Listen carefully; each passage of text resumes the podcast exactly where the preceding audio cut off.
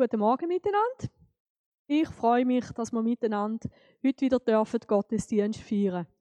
Zwar immer noch da im christlichen Zentrum Posthof vor Lehrerreihen, aber das wird bald anders werden. Der Verband der Freikirchen der Schweiz hat ein Schutzkonzept ausgearbeitet, wo das Bundesamt für Gesundheit auch genehmigt hat.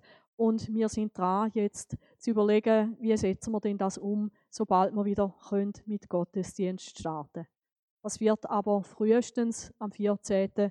Juni sein, hier vor Ort, und wir werden euch noch gut informieren.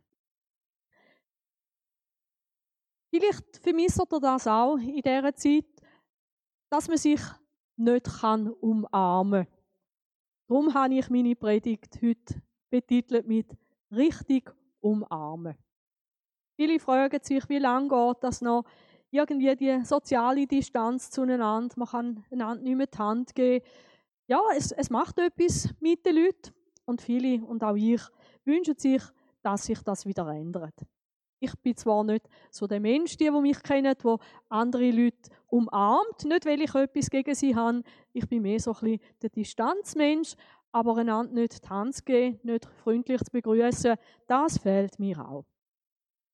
Es ist aber auch toll, dass es so ein Umarmungs-Emoji gibt. Ihr seht das hier auf dem Bild. Das hat der Arm offen. Und so ist auch mein Herz weit offen auch für euch. Und die Gedanken umarme ich euch immer wieder, auch wenn ich an euch denke und für euch bete. Und eben, ich freue mich auf den Moment, wo wir einander auch wieder dürfen sehen. Es gibt einen Prophet im Alten Testament, der heißt Umarmung. Vielleicht sind ihr darüber auch überrascht. Habakkuk heißt nämlich Umarmung. Martin Luther hat gesagt, das ist der, der andere herzt, ebenso als Herz druckt, umarmt. Und wir werden heute anfangen mit einer kleinen Predigtreihe über den Habakkuk und mal schauen, was er denn so umarmt hat über sein Namenprogramm war. Ich lese mit euch im ersten Kapitel, im ersten Vers.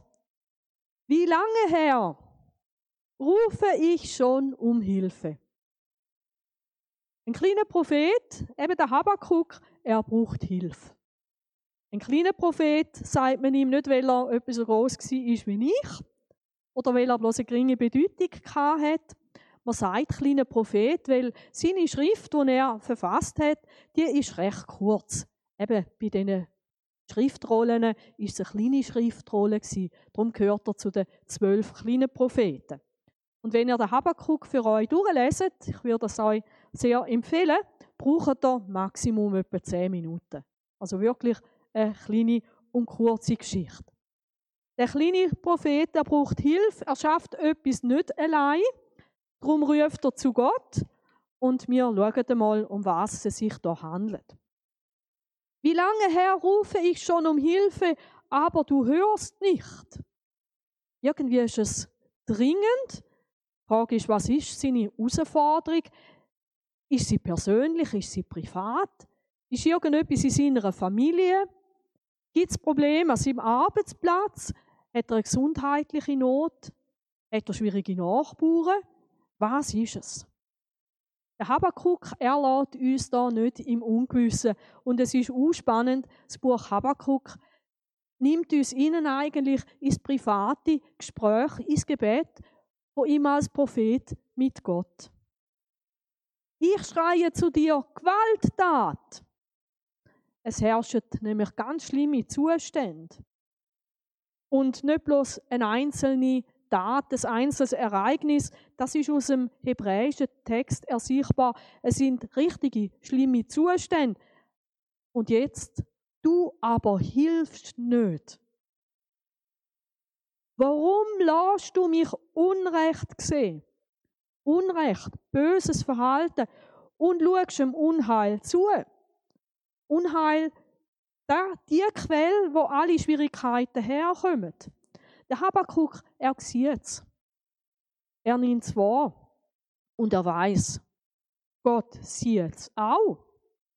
Heißt und schaust dem Unheil zu, da ist Gottes Seite. Der Habakkuk wirft Gott nicht vor, siehst du denn nicht da, wo da läuft? Am Habakuk ist es bewusst, Gott sieht alles. Das ist auch heute noch so. Manchmal tue ich Gott im Gebet informieren über all das, was ist. Und vergiss manchmal, dass Gott ja alles auch schon gesehen hat, auch schon gehört hat und dass es ihm total bekannt ist. Vor mir ist da, wo kaputt macht, wo zerstört und aggressives Handeln. Vor mir ist das, vor meinen Augen, vor den Augen vom Habakuk. Und er schaut weiter an und Streit ist entstanden. Es ist nicht mehr ein schönes Miteinander, sondern es gibt Auseinandersetzungen. Und da geht es auch nicht um eine Meinungsverschiedenheit, sondern um einen richtigen Streit mit starker Ablehnung voneinander. Und es erhebt sich Zank. Was macht ein Zank aus gegenüber einem Streit? Ein Zank ist ein bitterer Konflikt, oft erhitzt und ein gewaltiger Zwietracht. Zwietracht ist das Gegenteil von Eintracht, nicht mehr ein Miteinander, sondern jetzt strebt man auseinander und es ist ganz eine heftige Geschichte. Mir fällt auf, wenn ich da am Habakuk ein bisschen zulasse in seinem Gebet, fällt mir auf, dass der Habakuk wie nicht direkt persönlich involviert war. Er sagt zu Gott nicht, ich habe da einen Streit, ich habe da ein Problem, ich habe einen Zank mit meinem Nachbar oder mit meinem Mitprophet, sondern irgendwie habe ich den Eindruck, er nimmt zwar, was passiert, ohne dass er vielleicht ganz direkt mit daran beteiligt ist. Und nochmal etwas fällt dem Habakuk auf und das macht ihm Sorgen. Er sagt, drum er stirbt die göttliche Weisung. Wörtlich heißt es da, drum er stirbt Torah.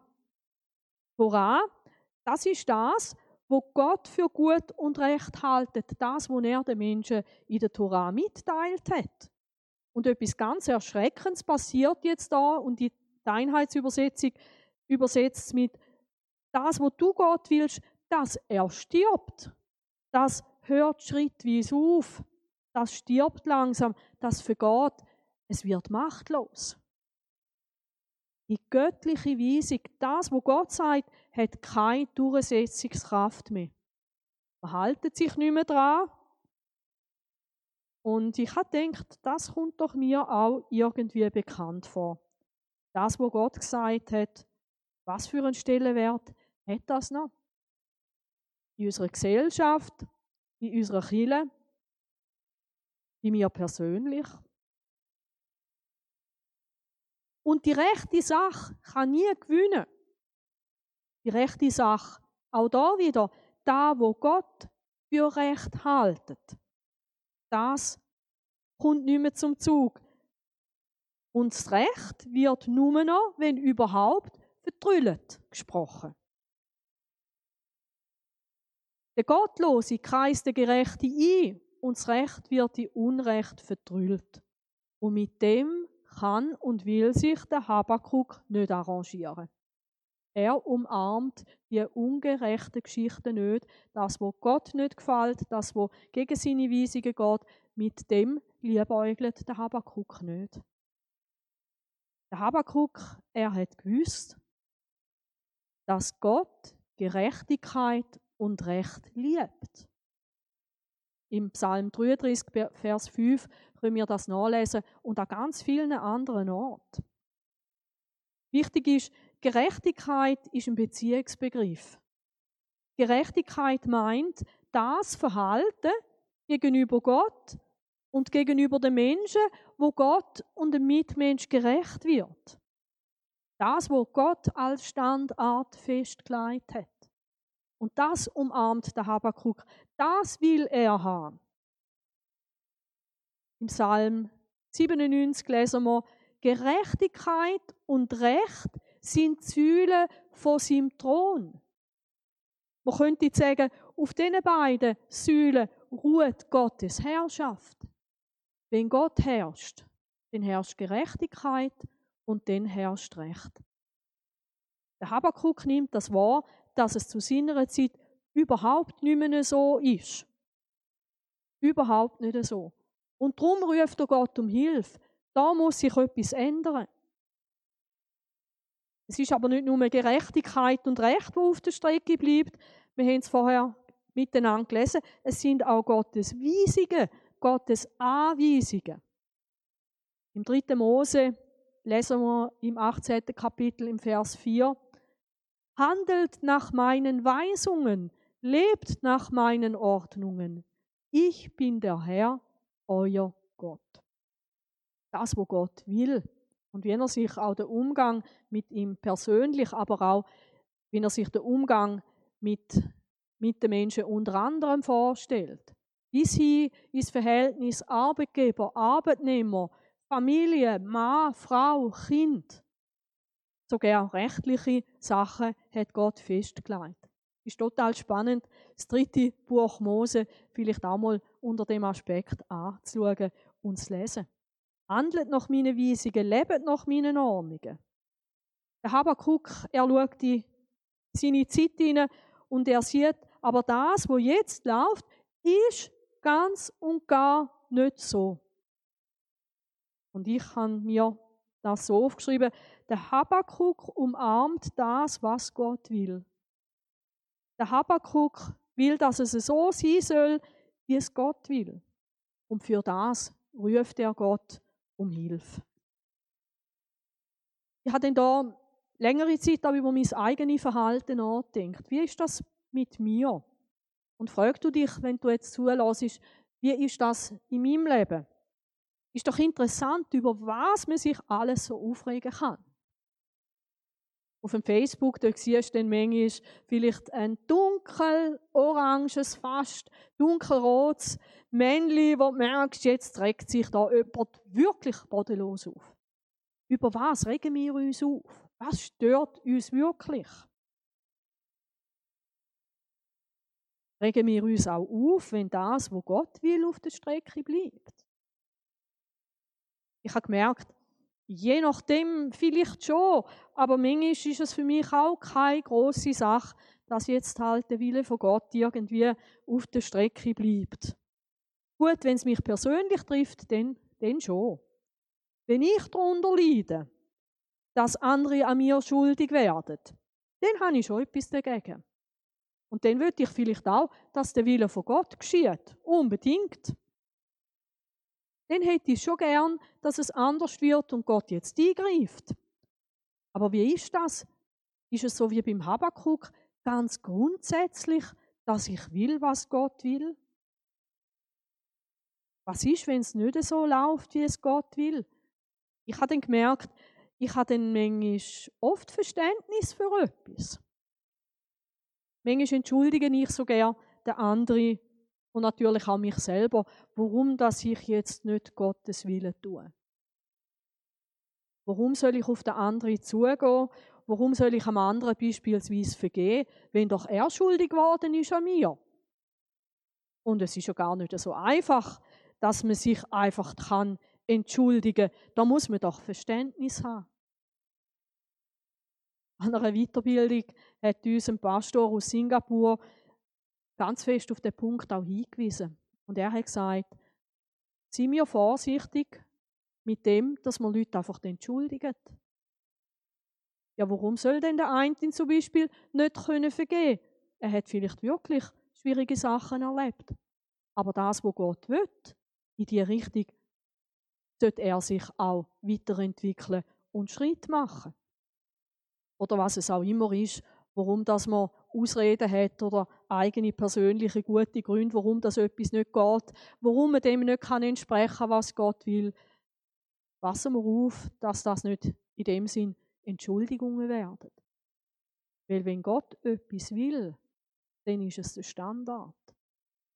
Vielleicht braucht es einen Weg, vielleicht braucht es Zeit, die sich vergehen kann. Ich behalte jetzt einmal ein bisschen das Beispiel. Vielleicht muss mein Ärger und meine Verletzung zuerst ein bisschen verrauchen und meine Verletzung muss sich zuerst ein bisschen verschmerzen. Aber in einem nächsten Schritt geht es nicht, dass ich sage, und ich tue jetzt Gottes Willen nicht. Weil ich kann jetzt nicht oder ich will nicht. Mindestens müsste ich mich auf den Weg dorthin machen. Und ganz spannend ist, dass der Habakkuk uns eigentlich schon ein Geheimnis verraten hat. Vieles können wir nämlich auch nicht allein. Wir brauchen vielleicht wirklich Gottes Hilfe dazu. Und dann ist vielleicht der erste Schritt, Gottes Wille zu tun, dass ich ihn bitte, dass er mir hilft. Ich habe auch noch an andere Sachen gedacht. Wie will denn Gott das zum Beispiel haben, auch in einer Gemeinde? Ich glaube, Gott möchte auch wieder können ganz starke Zeichen setzen. Er möchte, dass jede Mitarbeiterin und ein Mitarbeiter ist, voll vom Heiligen Geist und voll von der Kraft von Gott. Oft ist es bei uns nicht mehr so oder nicht so. Und die Frage ist, arrangiere ich mich jetzt mit dem Umstand? Ist es jetzt heute halt einfach anders? Und jetzt könnt ihr vielleicht nehmen, was euch in den Sinn kommt, wo sind wir vielleicht ganz fest wegkommen von dem, wo wir auch lesen können, was Gott will. Für uns persönlich, für unsere Familie, für unser Verhalten am Arbeitsplatz, für unser Verhalten in der Nachbarschaft, vielleicht auch für unser Miteinander mit fremden Leuten. Ist dort Gottes Wille das, was wir tun? Umarmen wir das? Ich habe dann gemerkt, es gibt auch einen Habakkuk im Neuen Testament. Der heißt ein bisschen anders. Der Habakkuk heißt Epaphras. Wo ihm lesen wir im Kolosserbrief. Epaphras, ein Sklave Jesu Christi. Jesus hat ja nicht Sklaven gehabt, äh, im Sinn von afrikanische Sklaven, wie früher in der Sklavenzeit, wo er sich da holen hat mit einem Schiff übers Meer. Äh, so nicht. Unter Sklave hat man dort mal jemanden bezeichnet, jemand, der ganz zu Jesus gehört, der sagt, Jesus, du bist mein Herr und da, wo du sagst, das ist für mich verbindlich. Ich gehöre dir, ich gebe mein Leben ganz freiwillig dir und das, was du sagst, das möchte ich tun. Dort, wo du mich anschickst, dort gehe ich an und so wie du es möchtest haben, so möchte ich es tun. Eben wie ein Sklave, der eben macht, was sein Herr von ihm erwartet. Aber nicht zwungenermaßen, sondern freiwillig. Also jemand ganz im Dienst von Jesus, ein Sklave Jesu Christi, der alle Zeit für euch ringt in den Gebeten. Spannend, wie der Abakuk, wo betet, wo ruft. Der Epaphras engagiert sich mit seinem Bitten. Er ruft Gott um Hilfe. Und da heißt er ringt. Also er betet nicht bloß einmal und dann ist die Geschichte für ihn erledigt. Er bleibt so lang dran, bis genau da passiert, wo er auf dem Herz hat. Und der Epaphras, er hat für Folgendes betet, dass ihr vollkommen seid. Damit hat er aber nicht gemeint, dass vollkommen bedeutet perfekt, kein, kein Fehler mehr oder da könnte man nicht noch irgendwie ähm, noch mehr machen, noch brillanter und so weiter.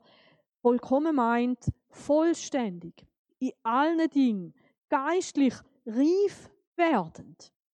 Er möchte, dass die Leute vollkommen sind dass sie eine gute Entwicklung nehmen, dass sie Fortschritt machen. Eben ich persönlich, ich glaube auch nicht, dass man von heute auf sofort in allem den Willen von Gott tun können. Das glaube ich nicht. Vieles ist wirklich in einem Prozess hinein und wir lernen es.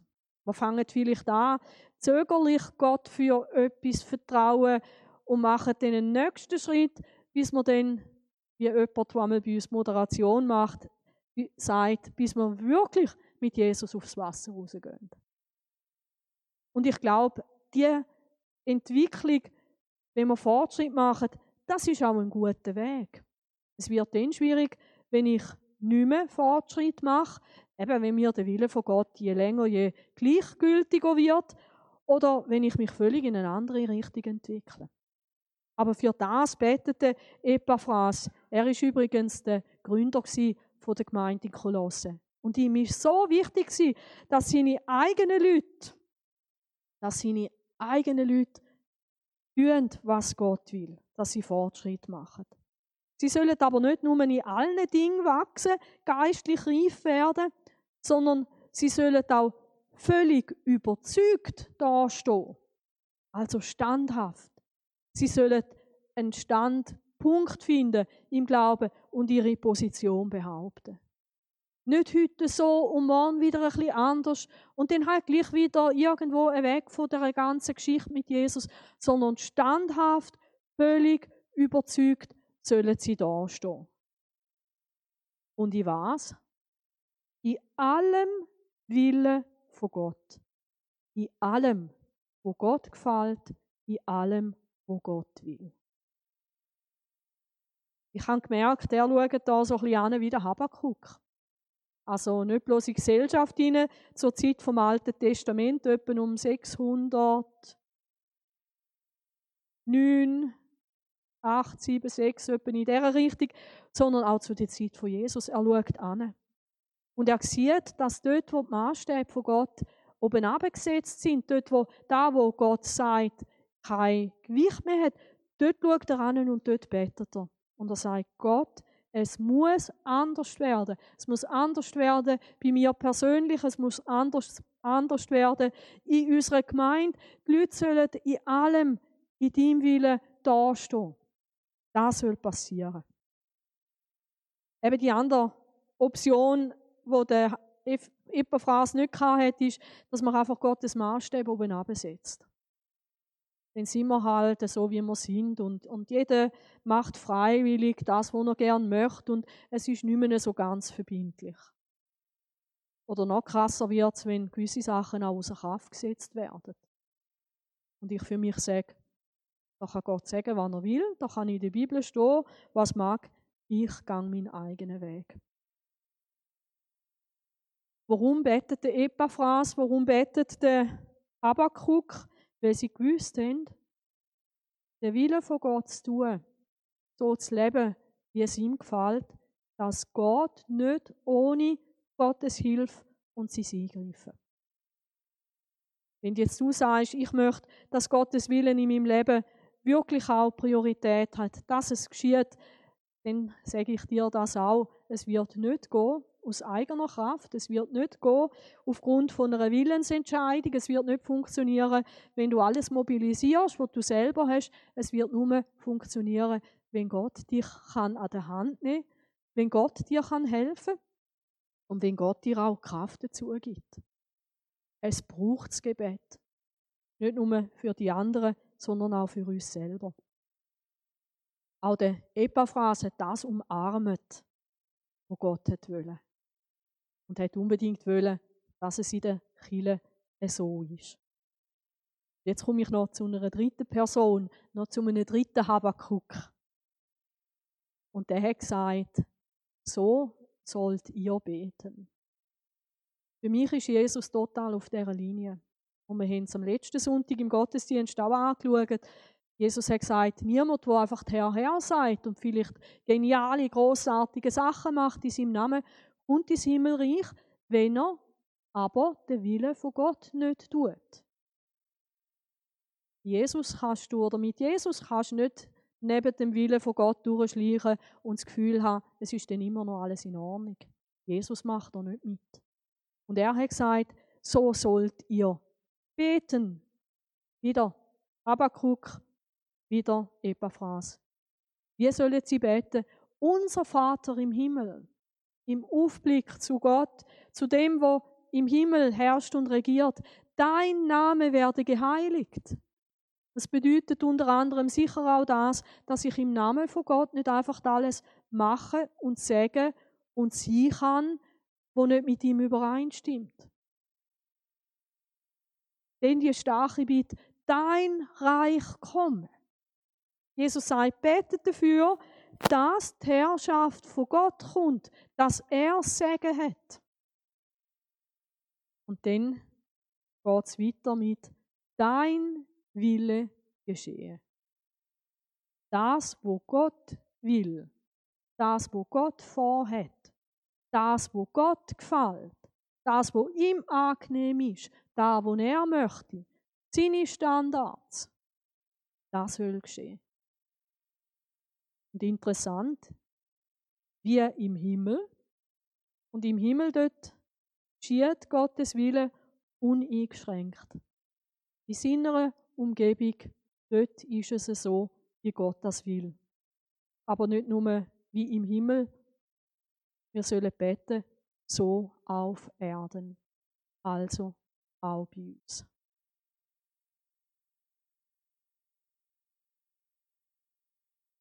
Wie wäre das, wenn wir uns über diese Sachen Gedanken machen, auch jetzt vielleicht nicht bloß heute am Sonntag, sondern auch in den nächsten Wochen, dass wir vielleicht wieder mal uns darüber Gedanken machen, was ist denn das, wo Gott will? Wie stellt er sich Beziehungen untereinander vor? Wie stellt er sich Gemeinde vor, Chile vor? Wir sind uns ja auch im Gedanken darüber machen, wie geht es weiter nach der Corona-Krise? Was von dem, was wir vorher gemacht haben, was sollen wir weitermachen? Oder haben wir vielleicht auch Sachen übersehen? Sachen, wo wir vielleicht jetzt merken, hey, das ist ganz wichtig, das ist Gottes Wille, dass wir das nicht aus dem Auge lassen. Genau anschauen. Vielleicht auch in die, ins eigene Umfeld hinein und vielleicht eben auch dort zu merken, wie in ein Habakuk, hey, so vieles läuft nicht nach Gottes Wille. Und dann eben nicht zu resignieren oder wegzuschauen, sondern anzufangen zu beten. Wie der Habakuk, wie der Epaphras. Und so, wie es Jesus uns aufgetragen hat. Das, was Gott will. Und das, was ihm gefällt, dass man das umarmt. Ich habe das Bildchen bekommen von einer Kollegin, die ist auch Ballonkünstlerin. Und ihr hat das gefallen, das ist das neue Umarmungsmiley vom Facebook. Und ihr hat das so gut gefallen, dass sie eins gemacht hat aus Ballonen. Und ich finde das so schön, wie das Smiley etwas herzt, etwas umarmt und nicht mehr loslässt, wo ihm mega lieb ist.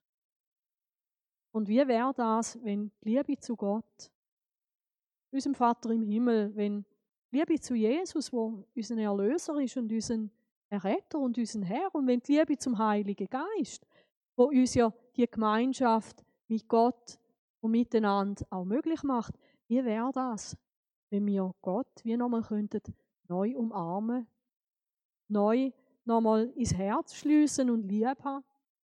Zusammen mit all dem, wo Gott sagt, das ist das, so wie es mir gefällt. Das ist das, so wie ich es möchte haben.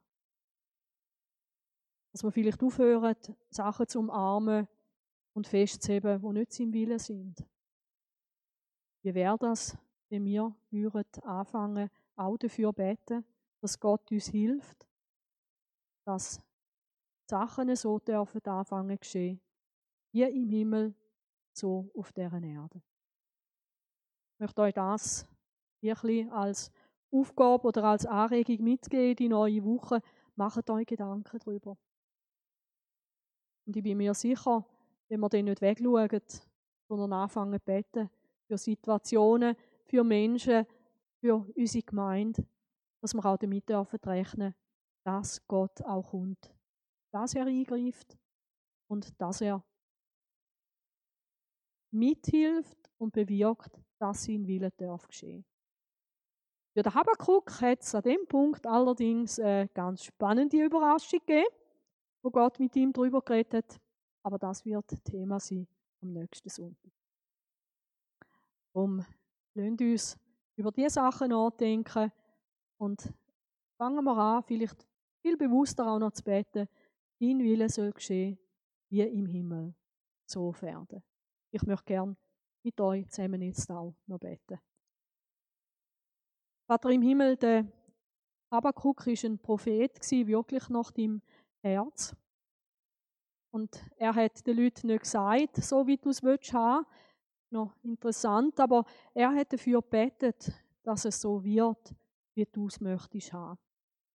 Und danke, dass wir wie ein Habakuk auch in den Sonntag dürfen reingehen, auch in die nächste Woche. Leg es uns auch aufs Herz, dass wir die richtigen Sachen umarmen, an den richtigen Sachen festheben und dass wir für die richtigen Sachen auch beten.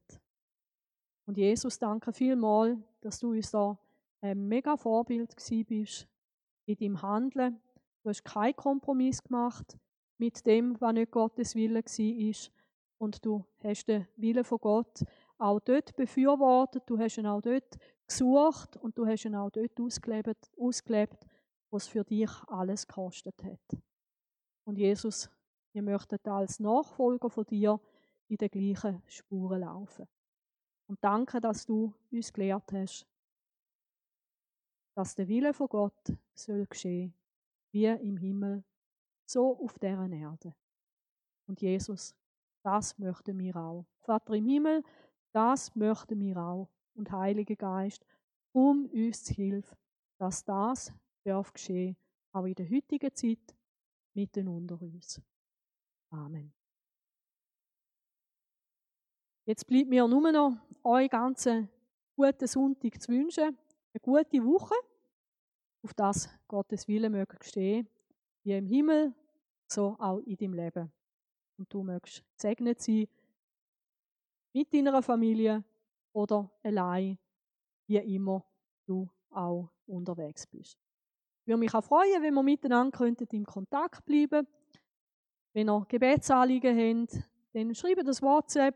Auf unserer Homepage findet ihr auch äh, Telefonnummern vom Büro. Ihr könnt auch dort anrufen oder schickt uns ein E-Mail. Wir sind gern für euch da, so weit wie es geht, halt aus Distanz. Und ja, wir freuen uns, dass wir schon bald wieder miteinander dürfen Gottesdienst feiern. Ich wünsche euch eine ganz gute Woche und danke vielmals auch einmal mehr unserer Technik, am Marc, der das echt super macht, dass wir auch die Predigten online haben. Danke vielmals und auf Wiedersehen und auf Wiederhören miteinander.